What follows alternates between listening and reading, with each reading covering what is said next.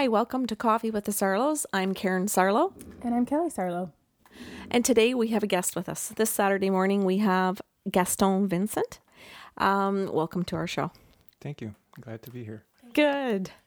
So um, we did a podcast a while ago, Gaston, in, um, where um, we were phoned um, late at night uh, to do search and rescue. And uh, the young child's name is Alexi, so we've just given the first name. That's it. And to protect her privacy. And during that podcast, we discuss and go into detail some of the things that Kelly and I went through uh, doing a search and rescue together. It was the first one we did um, together. It was also the first one we did all the way through a whole night from 10 o'clock at night until 7 o'clock the next morning. Um, and we, we know that you were part of that. And we thought that today's show could be your experience, um, what you went through that evening, and also uh, because I don't I don't remember a whole lot of it, and I think you were saying that Kelly, you were f- not remembering absolutely everything about it either, eh? Yeah, I think I I blocked out some of the things that had happened. Okay. So we're hoping that as you kind of go through what happened, how you got called, we're gonna we're just gonna kind of let you tell the story, and then we're gonna jump in and ask you questions. Is that okay? Yes, it is. Okay. So first of all, how how did you get called? You're some dude in Sturgeon Falls, and how did you get called for a search and rescue? Why you?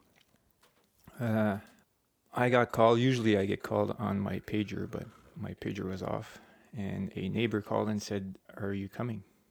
And I was like, "Mm, "Coming where? Like, what's going on?" And he said, "Well, there's a little girl that's been missing since three o'clock." And it was eight thirty, nine o'clock by then, so I got dressed and went to the site and did what I had to do. And then Cindy called me, my wife, and said, "You should try to call Karen and find out if she can help." And Back up. Holy crumb. So you're sitting in your house and you get a call saying that there's a kid missing. You have three daughters. Yes. This is a little girl missing. So right off the bat, like my head goes to your heart's got to be pounding. Oh, it was pounding, and it was like, okay, how how are you gonna go about this to find this little girl that's been missing for six hours at this point, and who's there to help, and what have they done so far, and Yeah. This could be my girl that's gone in the bush and Yeah. disappeared, and Yeah. So did you know much about it when you when you first arrived? Did you know what why why is she missing? And like we now know she's missing in the bush. So you're arriving outside. This isn't in a mall. You're arriving outside. yes, That's right? yes, at And- a campsite. At a at a campsite. Yes. So she had been at a campsite. Okay. Yes, she was camping with uh, relatives. Uh, and when I got there, I had no clue how come she was lost because it's a big campsite. Figuring, you know, on a campsite, you get lost on the campsite. People freak out a little bit, but it was like, no, she's in the bush. And it was like, okay, why?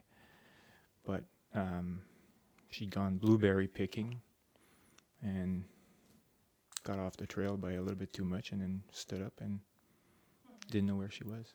Oh wow. Okay. I think a lot of people in northern Ontario can relate to blueberry picking Yes. and can relate. You're laughing at me, but Big bushes. and I'm because I'm fi- in my 50s and we we did we picked a lot of blueberries. Yeah. I, I, maybe the younger generations think, don't you buy those in the grocery store? Why would kids be in the bush picking these things? Uh, But yeah. when you're in Northern Ontario, it's a fun thing to do. It's a social thing to do. It's a family, uh, uh, as far as I can remember, it's a family event.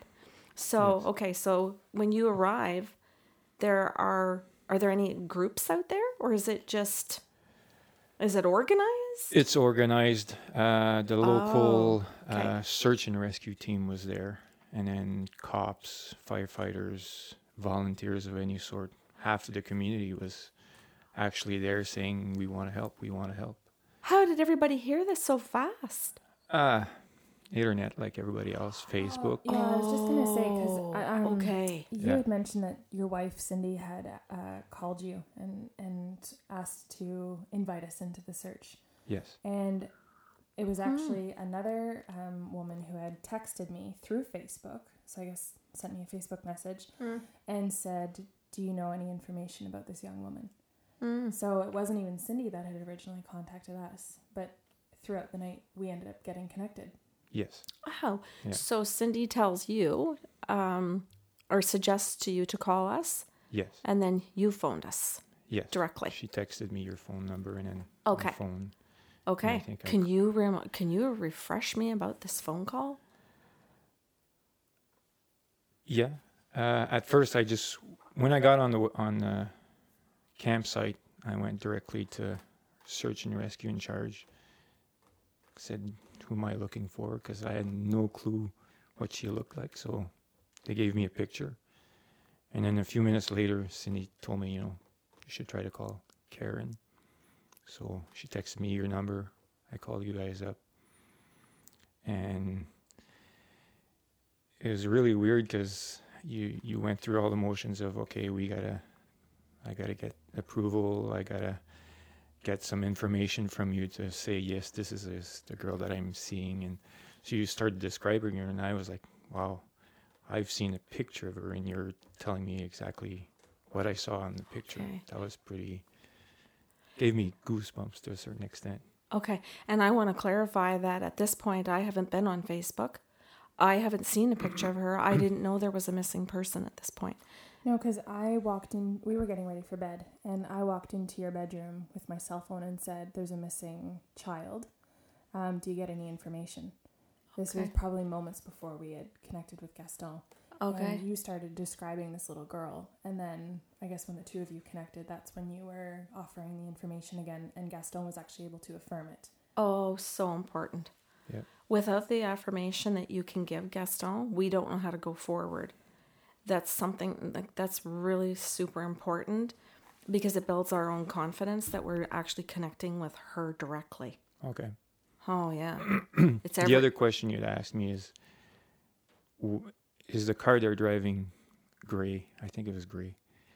And i was like i have no clue because i had no i just been there two minutes and it was like didn't know the parents didn't know anybody else. It was just i saw the picture. This is all i have to Mm-hmm. work with so then i said i'll find somebody that might know because another gentleman that i work with when we do uh, was another local firefighter actually takes care of that campground. He, so I went and found him and said, "Do you know these people? Do you know anything about them?" So yeah. was the car color correct? I never found out uh, because she wasn't there with her parents. She was there with relatives. Oh, okay. So they weren't driving necessarily the Yeah. right type of car, and it just got left out after a few seconds just because it was like, okay, this is not going to help at this point. So Yeah. we switched it over. Okay. So Yeah. c- keep going. I, I'm curious if it's okay to ask a question just to kind of guide the conversation. Um, how do you decide what foot or what foot forward, like when what your next step is in a search and rescue? Um, the first thing they do, um, they have.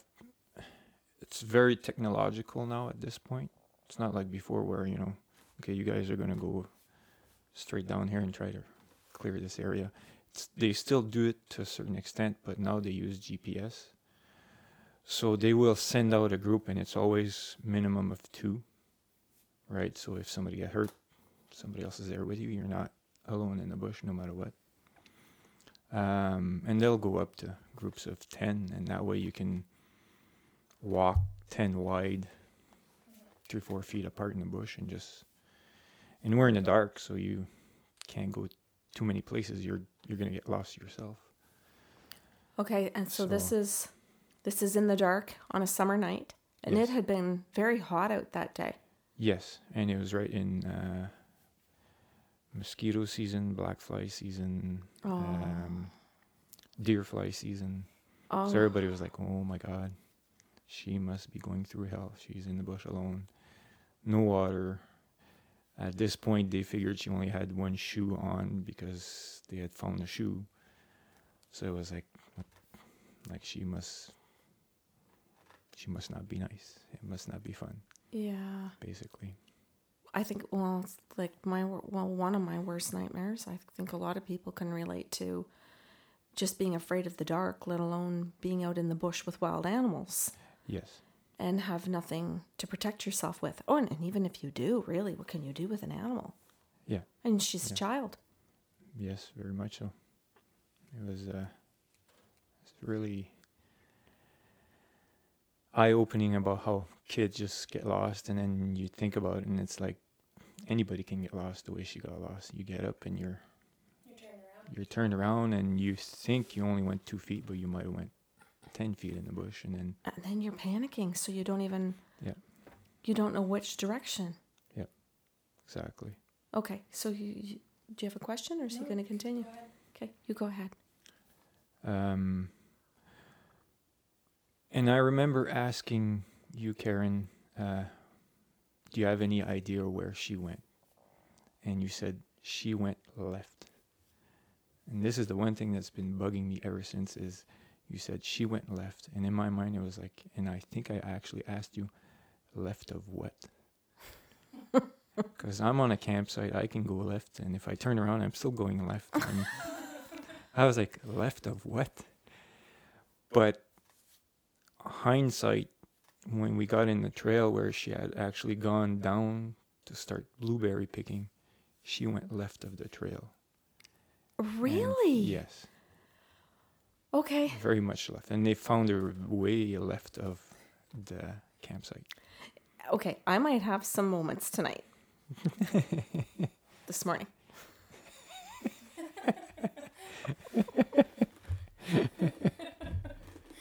I might be all turned around too. okay, You're always just a little left of the point. that's true. okay, you keep going because you you know other you know the other side of the story. Yes. Um, so then I uh, found my friend who knew more about the little girl, and because he worked at the campsite, so he knew who she was there with and all that stuff. Uh, and then I said, I'm on the phone with Karen Sarlo. Uh, she's a Shaw woman. She might be able to help. She might be able to pin. I mean, he just grabbed the phone, and I was like, okay, I guess you're going to talk to her for a while. so he got on the phone and he just wanted to find the girl so badly. Uh, he just, and he'd been there since three o'clock looking and looking. He'd been in the bush like three or four times already. Okay, So he's like, you know what? Wherever she says we have to go, we have to go. So we talked to you for a while, and then he gave me the phone, and then we went into the bush with, I think we were about eight people together. I don't remember exactly who was with us. Uh, I know the relatives were with us, I remember speaking to her mom and dad, and uh, and aunt. and her aunt. Yeah, I remember at one point wanting to get an affirmation that I was giving you the guys the correct information, and I think I described what her aunt was wearing. okay. Flip uh, something on her feet and white pants or something like that. I needed to know that the information was correct about what we were seeing from here. Okay. Okay, I don't That's okay. I didn't- You, hear the conversation, but yeah, Yeah. it was she was. And while my friend was on the phone with you, she came over and she kind of asked me, "Who you on the phone with?" I said, "Well, Karen Sarlo. She's Shaw woman." I said, "Do you believe?"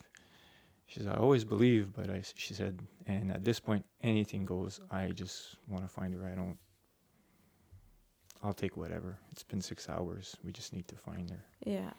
and I, that's probably when you got on the phone with her. So, and we're 15 minutes in the bush at this point. So, How does 15 minutes feel when you're in the bush at night looking for a child? uh, I know you were there for hours, yeah, But when you refer to it being 15 minutes, I know what it was like for Kelly and I for 15 minutes here in the house. I just, I know how incredibly stressed it was. we're stressed. You want to go fast, but you can't go fast because you're in the bush. You're in the dark. You're walking through branches, bushes, rocks, whatever. So 15 minutes feels like an eternity, that's for sure. We're trying to figure things out. We're trying to follow whatever you can describe that she's seen or heard or whatever. And at one point, you're you're talking about a. Um, you described it as a uh, outhouse in the bush, and there was big. I'm gonna say marshmallows, but it wasn't marshmallows. But I knew right away it was round bales. Oh, But you didn't say round bales. You said something else. I forget what it was. It was something totally different, and I was like, Gaston, I am a city girl. I, I, that is so funny to say that I referred to bales, bales "Yes, as marshmallows. yes, Okay. Yeah." So it was. At first, it was like, "Okay, what the heck would this be?" Because you're in the bush. We're trying to figure out what it is, and then you're you're telling me more about the outhouse, and you're like, "It might be a little shed. It might be a fish hut," and we're all like, "Fish hut in the middle of the bush." and we're walking and we're looking for whatever and we meet up with um, two guys who are on a four-wheeler. And we said did you guys see like a small shed outhouse in a field with bales? Or, yeah it's just up the road. Really? up the trail i should say because we were on the trail and they're yeah we just been there. So we hurried up there to sure enough there was two of them like you had said and so we're like okay where do we go now? Like and i remember asking you where do we go from here and you said well she walked somewhere else and uh, she tripped on a wire and I don't know if it was there or later on. You said something about an, a big hydro line, and that part confused me again because we're in the bush. You're done, and I knew enough about the region to know there is no hydro line there. And I remember you saying that she touched the wire to try and cross it, and it hurt like hell. And I was like, okay, what, what is it? What is it? So we're we kept walking and then one of the guys that was with us no he later on we're walking and we hit another field and then we hit another trail so we followed that one and then we found a, a cabin in the bush and it was surrounded by electric fence and the fence was on Holy. yeah so everybody's like okay, so she's been here because this is the fence and I don't want to touch it because when they're on, it hurts. It really hurts. Gaston, I remember that night that Kelly, when she was laying in the bed. No, please help me, Kelly. No, I honestly don't even think I can. So you go right ahead. But did sh you drank? You were feeling her drinking water. Well, and I don't know if you just haven't got to that part in it, but I remember them being, um, and you can interject, Gaston. I remember there being um, like a red brick cabin almost, and there was water in it. Yes. She had drank, yeah, and that you that was there. Okay. that was there. Yes. When re- she crossed that fence, it was to get to that cabin. Okay. Okay. And I remember Kelly saying she drank water. That Yes. she could feel it in her is that right, Kelly? You could feel it in her body that she was that she had actually had water. Yes, and I think one of the biggest things about that affirmation in particular was that you originally had said they're going to find her alive, which is not something that we take lightly. Because when you're when you're looking for a missing person, you're terrified either way to tell the family that they're going to find them alive, uh, alive or dead. Yeah. Because you don't you don't want to be wrong and you don't want to be right. Um, so when we got that affirmation that she had drank water, it was our it was the first one or the big first yes that we got that we knew it was in fact going to be a successful rescue. Yes. Yes. Okay. Some of this is starting to come back to me a little bit. But I don't want to rush it because I want you to tell it. Well, and I wanted to say thank you because I don't remember you saying anything uh, afterwards about the electric fence. Me And neither. I had laid down in the bed next to you because you had the phone to your ear and you were just kind of relaying things to me. And I remembered laying there shaking. Yeah. I shook the whole night. Yeah. And I don't know if that had anything to do with the electricity, but other than the fact that I know when I've got too much in my body, just on a regular basis, I shake. hmm Okay. So that, yeah, that was cool for Mhm. me. Kelly would lay down and literally fall into a sleep. I was I was awake all night on the phone with different people, and um, Kelly would fall asleep. But then all of a sudden, her breathing would change, like she was like literally like somebody running through the bush, and um, well, deep breathing, and but hyperventilating, and then she would jerk and just pop awake, sit up, and be like breathing really heavy. And then at one point, she said she drank water. So we did find out when we met Alexi af- afterwards. We did ask her if she had drank the water, and she said yes. Yeah. Yeah. Okay, keep going. So she crossed that fence, which gave her a shock because it's supposed to stop animals from crossing a Oh fence. my God, Gaston. It's supposed to stop bears. what? So if she hit that, I'm sure she got a good jolt and probably oh. cried afterwards because it was it's a painful one. Even oh. adults cry when they touch it. So this would also explain to Kelly and I why in the middle of that night then that we would cry. yes, Why I remember walking downstairs and sitting in the living room at one point when Kelly was sleeping, and I was sitting in the living room by myself crying, but not understanding what I'm crying about. yeah, and watching Kelly as she's sleeping and she's going through what Alexi's going through, that she's having these same reactions, and how I'm feeling watching my daughter have those reactions as well. Okay. So you, Kelly, were the one that was in uh, Alexi's body the whole night. and I was watching above. So oh, I had to, and I liken it to like a helicopter hovering higher and lower or a zoom camera. Well, it's- it's the bird's eye view, right? Yes. Oh, so Okay. I'd have to come up higher. And, there, and you're going to keep telling the story because I can remember some of it now, where I had to come up higher to be able to see some of the rescue teams and the animals in the bush.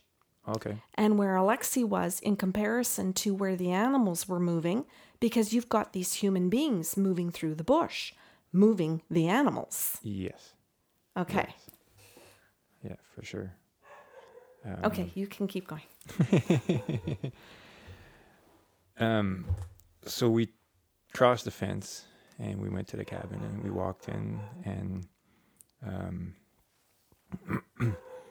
there was two open bottles of water on the table, but there was, you know, lots of food there, three or four cases of uh, water there, and but she wasn't there.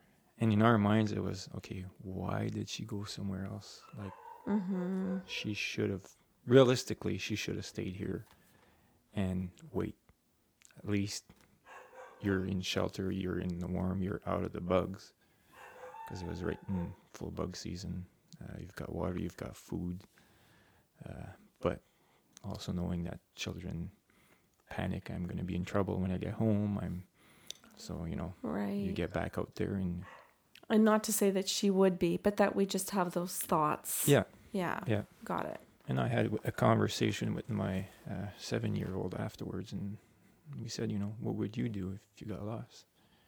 She said, I don't know. So we had a full fledged conversation about if you get lost, you got to stop moving. That's the best way, because Mm-hmm. if not, we have to search a bigger area to find you. Mm-hmm. The more you move, the more we have to cover. Mm-hmm. So, Okay. So where did you go after, um, or what did you do? I don't want to rush you. we stayed there for a bit. Uh, at that point, we kind of figured she'd been there, also because of you guys uh, describing that cabin and what what was inside. Um, so we went outside. Everybody took a corner on a rock, on a branch, whatever, and we just sat quietly in case we heard a noise. We figured if she's been here in the last, you know, 10, 15 minutes or so, maybe we'll hear her walking through the bush. And every now and then we'd call out her name just in case she would say something else and but nothing happened. So we're just wondering what to do next and um, the guys on the four wheeler went back and forth from the campsite to where we were for a couple times. Uh, so then we that's where the hydro line came in, and none of us knew really what it was. Nobody. Uh, I still to this day don't know what she saw that resembled hydro lines. Um, I remember being out of the cabin, looking again left, and there was a, a huge beaver dam that was dried up, and wanted to go that way, but it was like, why would she cross this? So we ended up going uh, north of where we were because it was all hay fields, and we were hoping she'd gone through the hay fields, follow the edges until she hit a trail, and then keep following that. But that's not what ended up happening. So we ended up at the farmer's house, and it was I'm gonna guess two o'clock in the morning at that point. Uh, we knocked on his door. They got up and we said what was going on. We said we need you to come to the cabin and explain to us if everything is okay, if everything is normal. And as soon as he walked in the door, he's like, "Oh, you guys drank the water," and we're like, "Nope." So we knew at that point she'd been there for sure. And I was like, "Okay, she's been here. Where do we go now?" I think how important that is to know that you're on the right trail. Yeah, yeah. When you have search and rescue teams out there. Yeah. Okay. But she was still, you know, a couple hours ahead of everybody. Yes. How many circles she did, we don't know. We'll never know. But mm-hmm. she was still ahead. Mm-hmm. After that, we were really off track because we couldn't figure out where to go next and nothing. I think is more because she was really deep in uh, the bush, where there's not really anything there to say, look for this or look for that. It was just bush, mm-hmm. and the helicopter was there by then, and they weren't seeing anything. Um, so we kept walking, and at one point we were almost back on the highway. We'd done a full circle. Uh, hindsight, we were going to the right instead of to the left, oh. which was really weird because we started seeing lights and hydro lines, and we're like, oh, maybe we're in the right direction. But the left comment just kept mm-hmm. coming back and coming back, and I was like, this is weird. Mm-hmm. This is weird. So and I remember also uh, when the firefighters had brought the um, thermal imaging radar, so you can just point it to whatever and it'll show heat. And we went by a big, big ditch. It's summertime. It's very dry. There's no water anywhere, and he's just pointing in every direction just in case we hit something. And he's like, "Oh, I got something. So right away we started running towards wherever he saw it and nothing. It was just a puddle of water. And we're all like, you know, mm-hmm. excited. We might, we might have found her, but we were a bit afraid because she's in the ditch, so it's never a good yeah. place to be. Um, and we get there and it's like, oh, it's just water. For me, it was like, oh my god, this thing is sensitive for it to show it that much. Like it's mm-hmm. summertime and the water's still warmer than the air outside. Mm-hmm. So it also told me um, how cold it was getting outside, and she was in, you know, um, a tank top and shorts and uh, mm-hmm. nothing else. So she might be cold. She might be mm-hmm. whatever else. Plus, she's in shock, I'm sure, because she's yeah. alone in the bush. Yeah. So that was really hard. That's the part that was hard. Knowing that she's out there and we're not sure if we're going to find her or where we're going to find her. Can I ask a question? Sure. Um, do you, while you were in it, do you kind of vacillate um, from feeling or empathizing with what she must be going through to having to come back and sort of just be strategic and and cold about it so that you can map out your next step? Yes. So Yeah. was that. Okay. Yeah. Because between each step that we decide to take, you know, we knew we had to get to the, Mm-hmm. uh, the outhouses and we knew we had to get to that Mm-hmm. cabin in the bush. So between the two, you're thinking of, okay, what could she be thinking? What's going on through her mind? What's she feeling? What's, Mhm. you know, all that stuff was kept going back and forth. So, Gaston, were you the person that was on the phone with me when um, they kept asking me when she was going to be found? And I kept saying in the morning that she wasn't going to be found during the night, that it would be in the morning by the helicopter. And that, uh, and I remember somebody asking me, but I spoke to you and I spoke to another gentleman named Yeah. Rod. Rod, yeah. And who was Rod? Rod is the friend that Oh. works on the campsite. Yes. Oh, Yes. okay. Yes. Oh, I remember speaking to him, and I don't remember which one of you or the the reason what what happened. I think I was looking for an affirmation, and I started describing somebody's back pain. Yeah. He was on the phone with you at that point. Can you tell me that about that? A little bit before you talked about somebody having you you told him you've got sore feet, don't you? And he's like, Yeah, and he's like you looked at me like the heck's that from? And I said, Yeah. Just go with it. Just I said that's how she is. She can feel things you can't imagine. And then a little bit later on you said, Oh my god, your back is sore and he's like, My back's not sore. And I remember I'm not I'm behind him a little bit and he's like, No, I'm not sore at all and I kind of yeah, it's me over here. and he looked at me, Your back is sore? Is it? Yeah. Huh. And Karen's like, Oh, that's Gaston. And it was just it was just weird. And But he and at that point or a little bit after, that's when he started to ask, okay, we knew we weren't in the right direction. At that point, I knew we were way off because Mhm. we were back at the highway, and it was like we'd seen too many lights from houses and all that stuff. I figured, no, that's not where she's been.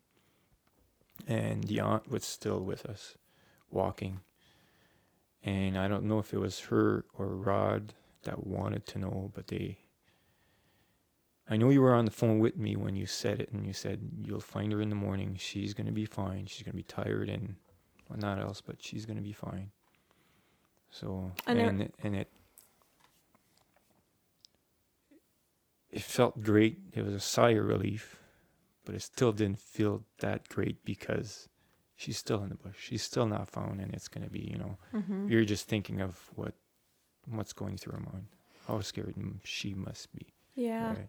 I remember somebody asking me, and I don't remember who, because I spoke to some police officers. There were different calls during the night. Okay. So somebody called from the police, but I don't remember the name.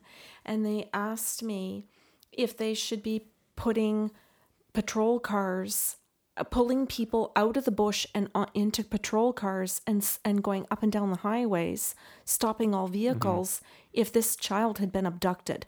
Yes. And for me to make a call and to tell them if their police officers should be in their vehicles or in the bush. And I said, She has not been abducted. She is in the bush alone. I remember that Really? comment. I yes. Remember that too. Thank Yeah. you. I remember the comment. I don't remember when it happened. Yeah. I remember the comment though. okay. You said no, she's hasn't been abducted. She's still in the bush. She's lost and Yeah, and and I remember when I was asked that question, the spirit world just very very simply saying to me that she was alone, that she was safe, that she had had the water, that she was had not been attacked by any animals, she was not in I'll say injured.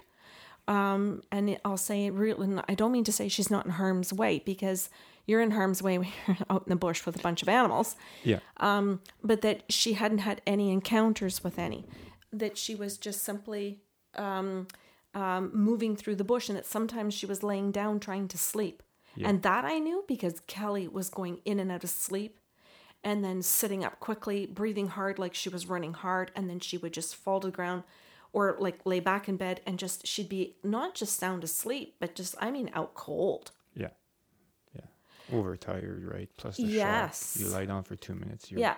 You Now, out. something else I remember vaguely was, and I don't remember the situation, but I had to say about that there was a line of um, somebody was walking and that I could smell manure.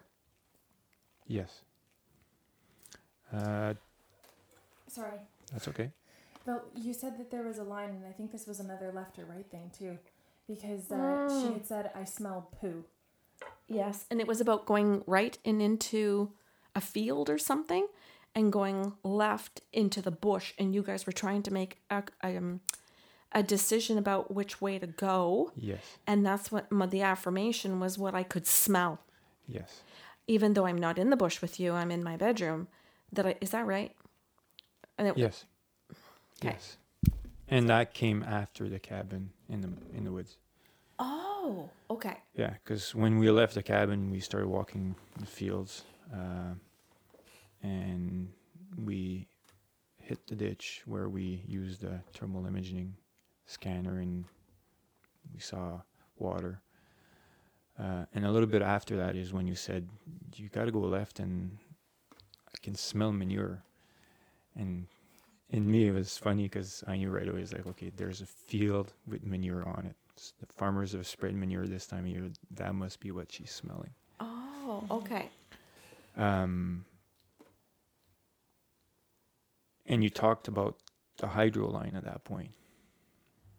Okay. That was when that came in, and that's where all of us were confused as to where to go, because we were close to a road. We knew there was hydro lines there, but it was like you didn't mention any her crossing a road, so we're like, okay, where? With all the information we had, we just okay, we're supposed to go left, but left leads in the bush. She walked underneath an hydro line all of us were like, okay, well, why didn't she hit the road if she walked underneath the hydro line? Because it follows the road, basically. So we were all, but we still don't know if it was actually an hydro line that she was seeing or if it was something else that res- resembled it, right? Mhm. We weren't, we don't know. We don't know. Okay. But yeah, I remember that conversation also. Was there something about seeing eyes in the bush, or am I remembering something Mm. or not? I don't remember that. Okay, no problem. I don't remember that. So, and I remember finally we were on the highway. It was around five five thirty when I got out of the bush, and really it felt like it was still eleven o'clock. That's how fast it went Oh, by. Yeah. that was that was weird. Because we got up and we figured okay we're gonna go take a break and then grab another gps and just go right back at it. And i was like oh it's five o'clock in the morning. Wow.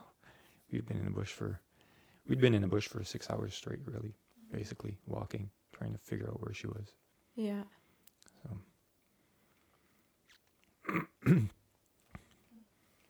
So at that point, what um, what was the next move after you'd come out of the bush?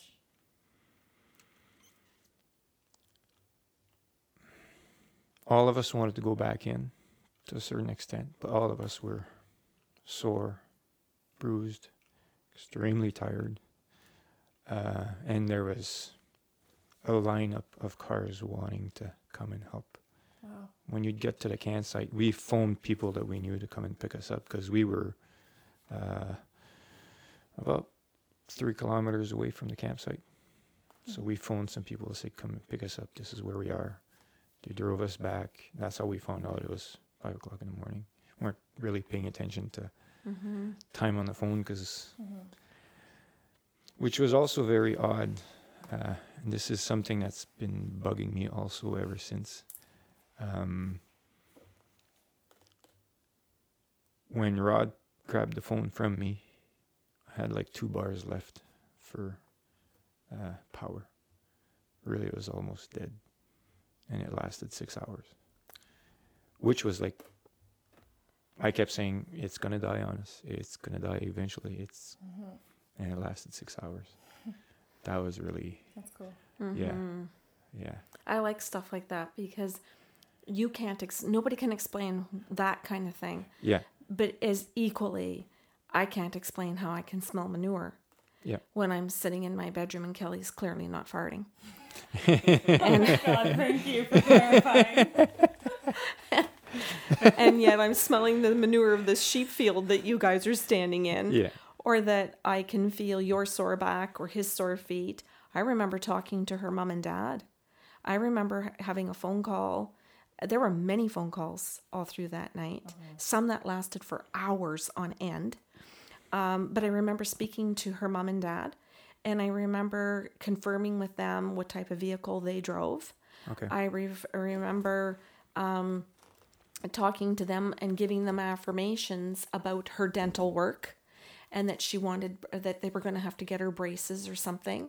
Um, but there were some things that I said to, I asked them because they were saying to me, Will she be found alive? This was the question, not, it, secondly, when. But the first question was, will she come out of this alive? And I just remembered um, getting the message from Alexi's spirit. Yes, she was alive. She was going to be found in the morning. It was going to be the helicopter pilot. We, Kelly was trying to get her body to move into a location out in the middle of the bush where a helicopter pilot could see a child yeah could see an eight-year-old little girl i think eight and that's i think she was around eight yeah but could see a small little child. So Kelly was trying to communicate with her spirit to get her moving Yep. into an open area so she wasn't under a canopy of trees. And we actually asked Alexi when we met her in Sturgeon Falls at the when when everybody got together when she had the the party to thank everybody at the fire department. We asked her if she had heard the helicopter during the night and she had said yes that she had. And um, that we anyway i guess the other thing i was just trying to say was what an incredible experience and how much i shit my pants. Um, uh, so there's maybe your other smell of manure. Um, that when i'm sitting here in north bay and we're being i'm being asked by her mom and dad if she's going to be found alive and i am i have to answer and i have to say yes um, but that it's not me saying yes. So many people think that it's me and that it's not me. Yeah. I, I am channeling that message from Alexi's spirit. I'm just bearing a message. And that I'm turning around looking at Kelly and watching what I can clearly see Alexi going through all night long and just going on these affirmations so that if I get a yes, she's going to be found. And then the spirit world says, ask her mom if she does this for a living, ask her dad if he does this. And they say yes, then I feel confident in my ability to listen, okay basically. Because the human part of me that has a daughter and a son wants to shit my pants yeah and and um, is scared to give the answer because the last thing I want to be at this point, and I don't mean because of a reputation, but because I'm talking to a mom and a dad and an aunt, Yep. that I don't want to be wrong. Yeah, yeah. And I know uh, when you did say that, it calmed down a lot of people. Uh, even when you said, you know, she hasn't been abducted, she's still in the bush, that helped a lot of people because it was like they're they'd already set up uh, police cars on the road from the campsite to the highway just in case because there's other campsites there. So they set up cops and every car that was going there was you know you're stopping we're checking out everything just in case right? Gotta try. Um, but it did calm everybody down to say okay we're gonna find her it'll be morning but at least she's gonna be found and i think that's when when we got back to the i'm gonna say the office um, on the campsite where everything was being controlled from. Uh, we wanted to go back in the bush, but it was like, okay, you one didn't allow us right away because um, we just come out. There was fresh people ready to go, so it was like, you know what, let the fresh people go. They only have a certain amount of GPS they can send out that, out there at the same time. So they said, you know what, we've covered this. This is where we're covering next. So they're basically recovering from the lake to the next concession up, just to make sure every inch was covered. And every time it was covered, it was recorded in a computer. They've been through here. They've been through here. Mm. There's been no sign, no sighting, no. Right. Mm-hmm. So Gaston, do you have any memories? Because I can't remember who I was talking to um, during the night about a bears. W- was it you? Somebody asked about bears. I remember there being a group of bears, and I can't remember if it was wolves or something. Do you remember anything about this? Well, um, I know someone had mentioned that there were bear traps set up. Traps. Mm-hmm. Oh, and I thought it was a bear pit. Oh, okay. Sorry. Was it? Well, there was something about. Do you? Do you? Were you the person? No. No. Okay. Geez, we're wasn't me. hoping that maybe as people hear the podcast, if they were one of the ones, they might like to let Okay. us know. But um, still, after this two years or year and a half, Year and a- I can't Mm, remember. Probably now. two years because it was Two years. in the middle of oh summer. Oh yes, right, two years. We still don't have all the pieces No. because, of course, when you're doing this work and you're in one location, we're in a different location. Even when we all got together at the fire hall to meet Alexi and her grandmother, um, we weren't able really to talk to everybody to get all the pieces to come together again. Yeah. Um, so sometimes, like even when we're doing this, there isn't full closure, and maybe there isn't even full closure for her or her family because they have they only have their pieces of some of it too. Yeah. For sure. Okay. Uh, it's well, even I haven't had full closure because, like I said, I've yeah. got these little bits and pieces here and there that are have been bugging me ever since. Of okay, why didn't I go left? Yeah. Yeah, Right. And it's unfortunate because I don't think any one of us got any kind of debriefing. No. Because you're saying No. even even like with the technological advances where they're saying okay the computer can see that we've we've uh, covered all of this it, you don't have any closure of who moved her in what direction or where she Yeah. how close she was hmm Yeah. Were you the one that had the horn? Somebody called me in the middle of the night and said we're going to set off a horn, and you and we could hear it here in our in, in, in on the phone through the phone, and they would say we're going to set we're going to we're going to put an air horn or something, Yeah. and then can you tell us can she hear it? Yeah. I remember that. Uh, somebody showed up with that at the cabin, I believe. I don't remember exactly, but I remember sounding it, and you guys said no, we didn't hear it. So we knew at that point she's She's far. she's far from us. Yeah, because I remember you would sound it. I can hear it because I'm on the phone with you Yeah. and you're blasting it. So I can recall hearing that. But then when I asked Alexi Spirit if she could hear it, the answers were no. Yeah. And the other thing too that we knew, because we could see the helicopter going by, Mm-hmm. And it was traveling east to west, uh, and basically, what was keeping the area small is again the highway at the east end. The lake was on the south end, and at the end of the lake there was a big river, so she, we knew she wouldn't cross there, so we knew she'd be between the road and all that. So the helicopter would go from the highway all the way to the river, move up a bit and come back down. And we, every time she the copter would go by, we're like, I'm on the phone and I'm like thinking Karen's gonna say, "Oh, she saw some lights in the sky." She said that was what I kept hoping. I was like, if they see that, or if you guys say that. Mm-hmm. From where we could see the copter, we're like, okay, that's where we're headed next, right? We're close. I remember being asked that by somebody. Could Yeah. she see the lights? Yeah. Um, and I remember, oh, I can't remember exactly the answer, but I remember saying the helicopter has to rest. It will be in the morning. Yeah. It's not going to matter how many times the helicopter drives past her all night. It won't be until early morning that the chopper pilot actually can see her because she was under that canopy and couldn't make herself visible. Yeah. Okay.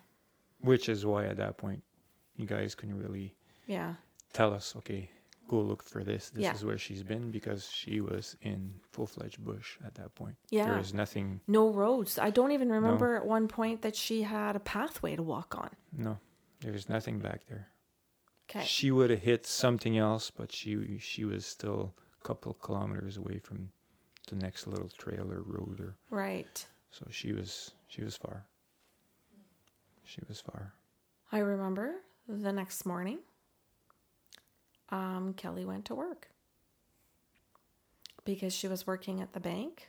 And I remember we talked about that in the other podcast where um, I just remember thinking that I couldn't work that day, that I couldn't see any clients, and then I had to call all my clients and cancel.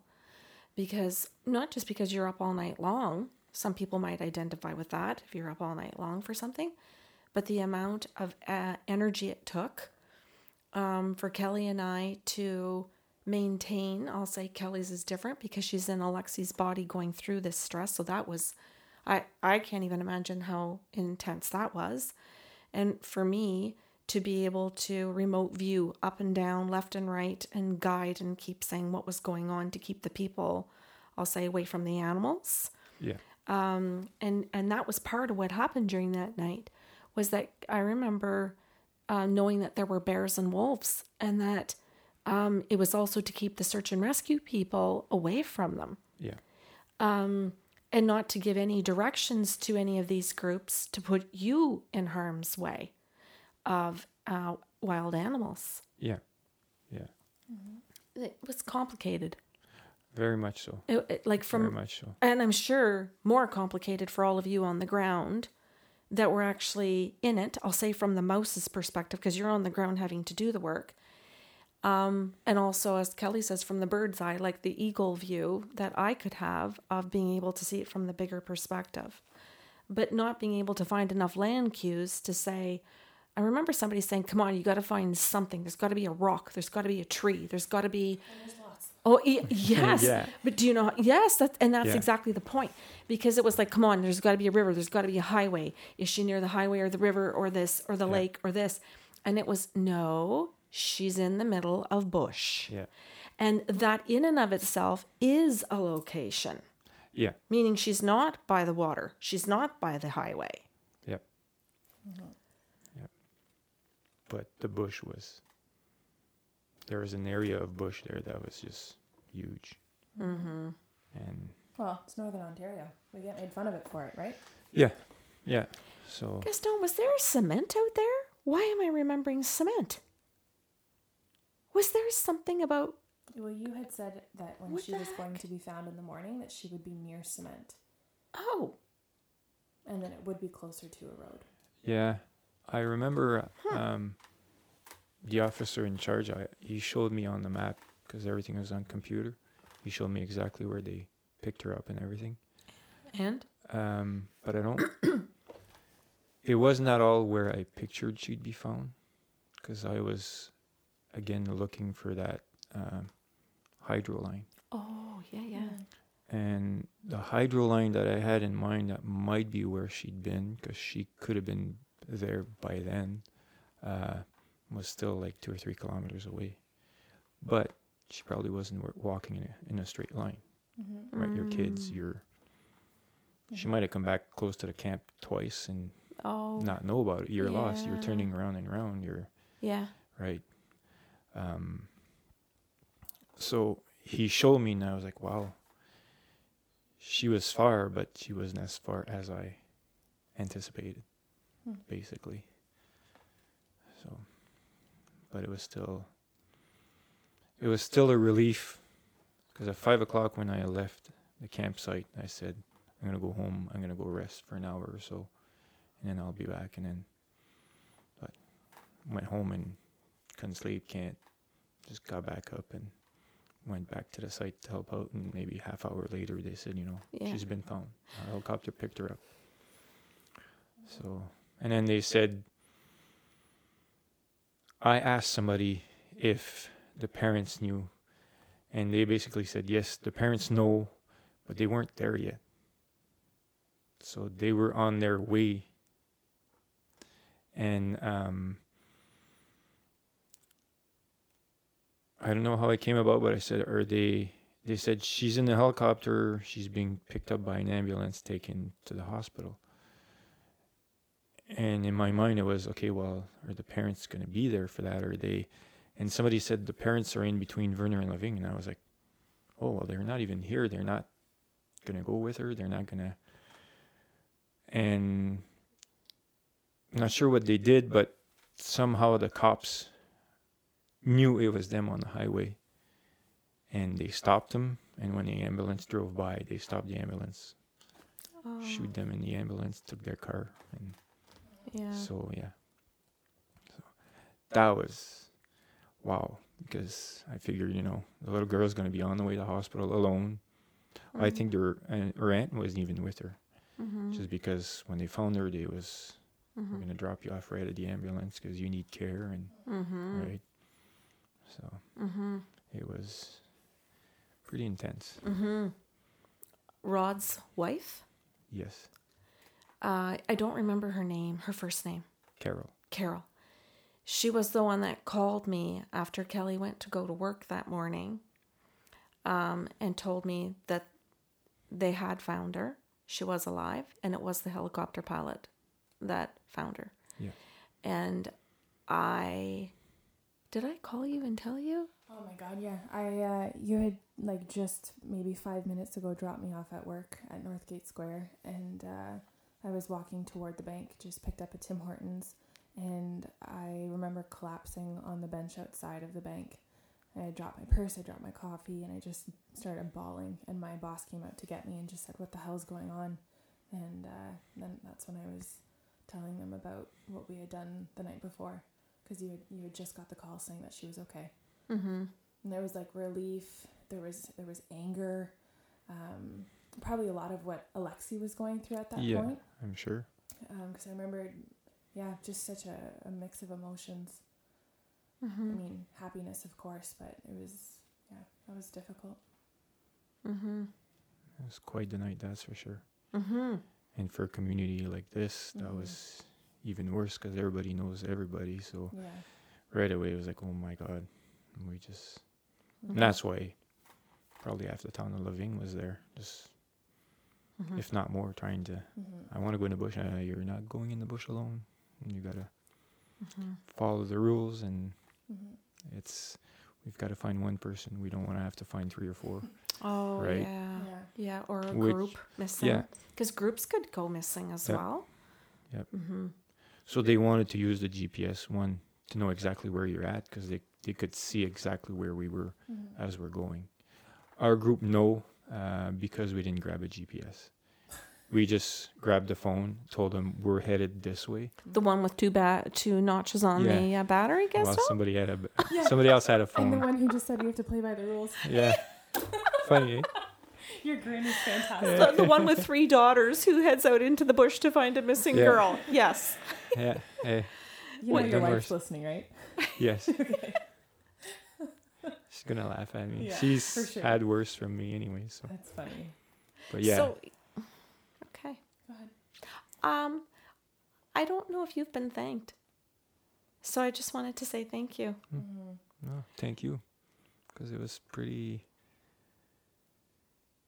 relieving to have somebody there that could actually be with her and help her out in the bush and guide her, right? Mhm. Thank you. Because Mhm.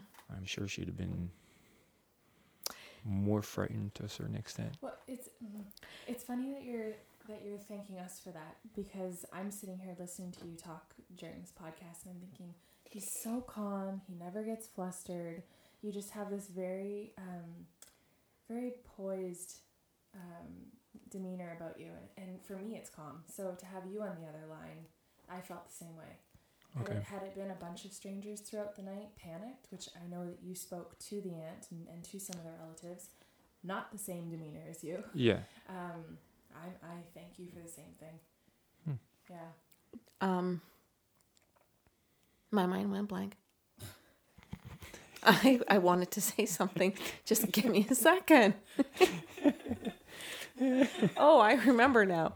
Um, Kelly was singing all through the night. Gaston, Carly Rae Jepsen's song. And Katy Perry and Katy Perry. And I remember she would be singing it in her head. She'd sing it out loud, and then she'd drop into bed, fall asleep. She'd bolt upright, sing two songs, and this went on and on and on. So when we met Alexi in in Sturgeon Falls, a couple of um, couple of weeks later or a month later, Probably close to a month. yeah. Um, Kelly and I asked her, and her when we met her with her grandmother, we asked her if she was singing those songs in her head as she was running through the bush all night, and she said yes. Wow. And Kelly had a beautiful moment with Alexi, and I remember her grandmother crying and giving Kelly a hug, realizing how connected we were with her as she went through the bush that night. And I, I think, you know, of how many people, not just Kelly and I, but you, Cindy, Carol, Rod, and all of these people that did search and rescue, all of the people that saw there was a missing child over the internet or Facebook or whatever happened, and how each of us in our hearts want to be with her to make her feel safe. Whether you're a parent or an aunt or a cousin or whatever whatever your relationship is that you put yourself into a little girl um, in your own life in anybody's own life that you we, everybody wants to do something for her. Everybody wants to make her feel some level of comfort. And i just think how both kelly and i could do that and we're proving it but i'm saying it so that everybody else can know that they do too Yeah. that it isn't just kelly and i because we have these gifts but that it's every single person that sends love when we say sending love or thinking of you that it really is impactful and truthful hmm. yeah. So when I said thank you, it, it, it encompasses all of that. Yeah. That you're a dad, that you're a volunteer firefighter, that you're a peaceful guy, that you're the guy that stands up, one of the people that stands up when somebody needs help, because so often somebody needs help and people think somebody else will do it Yes. or I'm too scared to do it. I think of, of and I, okay, I'll be quite honest with you. If I was out around that bush in that area that night, I would not have gone through the bush. I'm glad I was at 691 Laurentian in my bed, remote viewing. Yeah, and some people might think, well, that's fucking crazy, right? Yeah. Yeah. Yeah. Yeah. Yeah. I mean, what ha- what happened just last night on our walk? Parker went Oh. venturing into one of the little creeks on our street, Yeah. and we saw movement of a deer. And I, I Kelly flipped. screamed. I screamed. I bolted toward the road, and I just said to her, "That fight or flight? Yeah, there's no question. It's flight." Yeah. but but for someone like yourself, it's just like send me into the bush. Don't even give me a GPS. I'll figure it out. Uh, yes. However, if you want to see a dead person, you do give that job to Kelly and I, and we have no problem with it. Yeah. Yeah. Uh, we're, we're thankful for the things that we can't do. That's right. that, Yeah. that someone else like yourself steps up um, Yeah. so so willingly and with so such a great intention because Oh. like we said we're sure you're not thanked to the extent that you deserve it and yet it's still something that you volunteer to do Yeah. Every day. Mhm. Part part of the fun.